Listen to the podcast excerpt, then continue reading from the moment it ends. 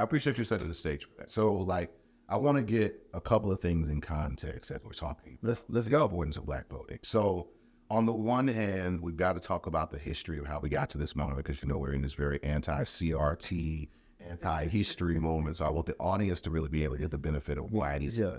coming to this conversation where I'm coming from. So we start at you know discussions around chattel slavery and how so much of America's incubation has been kind of in this crucible of oppression. Right? And so we have all of these multiple marginalized groups and peoples who are coming to this land. First, the indigenous who were already here, right, are supplanted and, and driven in through genocide and threats of violence by the colonizers who come here and clear the land, take so many of the people away, and this this you know this birth in blood that happens in this country. Right. And then as a result of the the, the uh, transatlantic slave trade and individuals who were brought here, forced to come here in chains to work the land. 400 years of oppression, so much deeply rooted trauma that happens as a result of that. And and then, and then out of that trauma comes things like, you know, the 13th, 14th, 15th Amendments to the Constitution, the Emancipation Proclamation before that, uh, various uh, struggles for fights and fights for liberation from indigenous people, other peoples on the land for a long period of time. So there's a long, long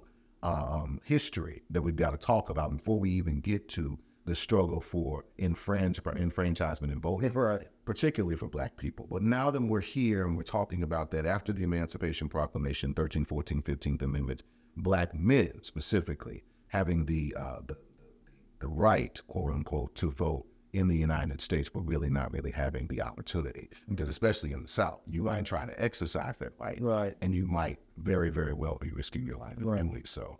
And so after the period of Reconstruction, where there are some gains and some opportunities, some black people even get elected to public office in, in deep southern states like Mississippi and Alabama and Georgia and those places.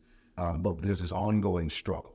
And what we see is in the aftermath of the Civil War, right, there's this massive backlash Right. to try to, to limit the uh, the opportunities that are available during the Reconstruction period. And so, for many years after that, the the, the, the Jim Crow laws and the and the, and the, clo- the codes that basically govern the function and the behavior of Black people, both in the South and in the North, are really putting pressure on those rights and responsibilities that we have around voting. And so, there's this ambivalence Right. that is constantly happening around Black men, and then later Black women after the signing of uh, the, the 19th Amendment, where white women get the right to vote. Black women are really able to try to push and get some gains and opportunities to demand that their rights be heard as well in the 1920s. So fast forward we are uh, in this moment of the 1960s where these, these struggles over civil rights and human rights and segregation and all of those things really starting in their impetus in the 1950s with the Brown versus Board of Education decision that seeks to desegregate schools and public accommodations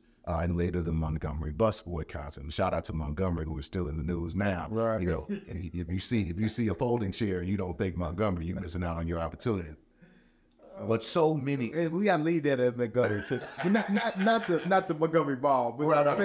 let's go because I want, I want to bring something up about that. That Yeah. was just when I think about organizing, that's like top tier for me. Oh, yeah. but, Oh, yeah. but uh, Top tier organizing. top top tier. But these ongoing struggles, and some of this stuff is, you know, heavy. You know, we're talking about fights and struggles for liberation, but we're also talking about black, look, black joy, liberation, Right. and the rise of blues and rise of jazz and and house music and bounce music and all of these forms of hip hop. Shout out to hip hop 50 years. I mean, I mean, that's an amazing milestone for our people to celebrate and our contributions to be acknowledged. But we got all of these things in the mixing bowl Yeah, and all of these things to, to, to go back to the to metaphor about about the gumbo. All of this is in the gumbo. The rule of, of enslavement and segregation and, and all of the other forms of, of, of, of oppression and, and, and, and disappointment and frustration, but they are the base of what make our country what it is and the base of the wealth upon which the country was built. And the power dynamics that black people have played a role in and been leveraged and a part of are critically important in so many of those social movements.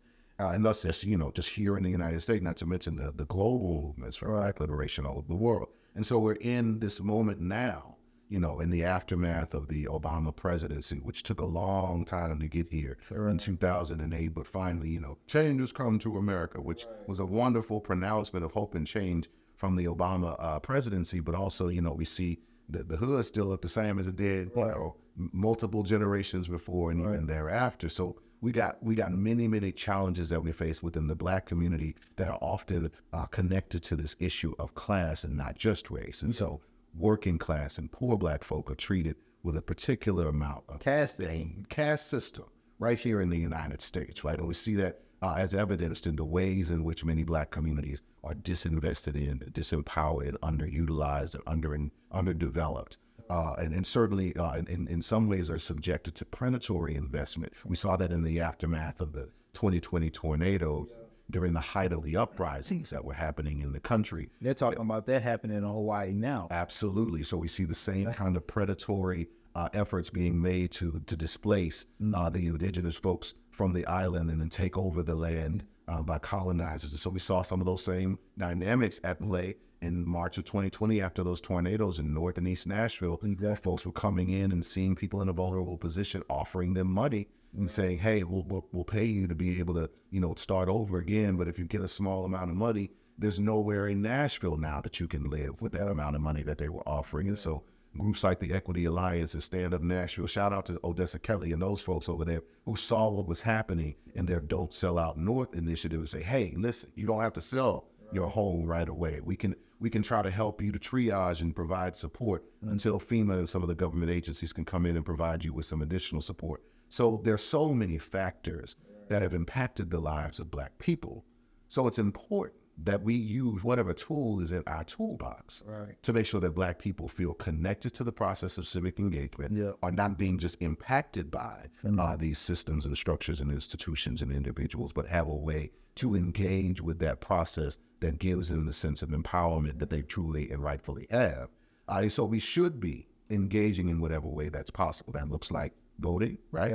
That looks like organizing through uh, community lens or through individual organizations coming together and coalitions being built. It looks like making sure that we are restoring and addressing the issues uh, and, and the impacts individually on the lives, particularly of poor and working class folks and indigenous folks and, and immigrants to the community. Because when we talk about black voters, we often talk about black American folks, but we, we, we don't want to leave out our folks from the Caribbean and our folks from the continent who are part of this discussion in this in this process as well. And so we, we've got to understand that there there are both and propositions Right. we should be looking at this, and I think that this is a, a, a dual tiered strategy that I, I learned in some of the organizing spaces that I've been a part of. Just like in history, when it took, you know, an Emancipation Proclamation, and we also had Harriet Tubman out there at the same time with the Underground Railroad, right? We got to have an Emancipation Proclamation where we address issues of policy mm-hmm. and change some of the policies and structures within our government and our institution. Yeah. But we also got to have an Underground Railroad where we free our people by any means.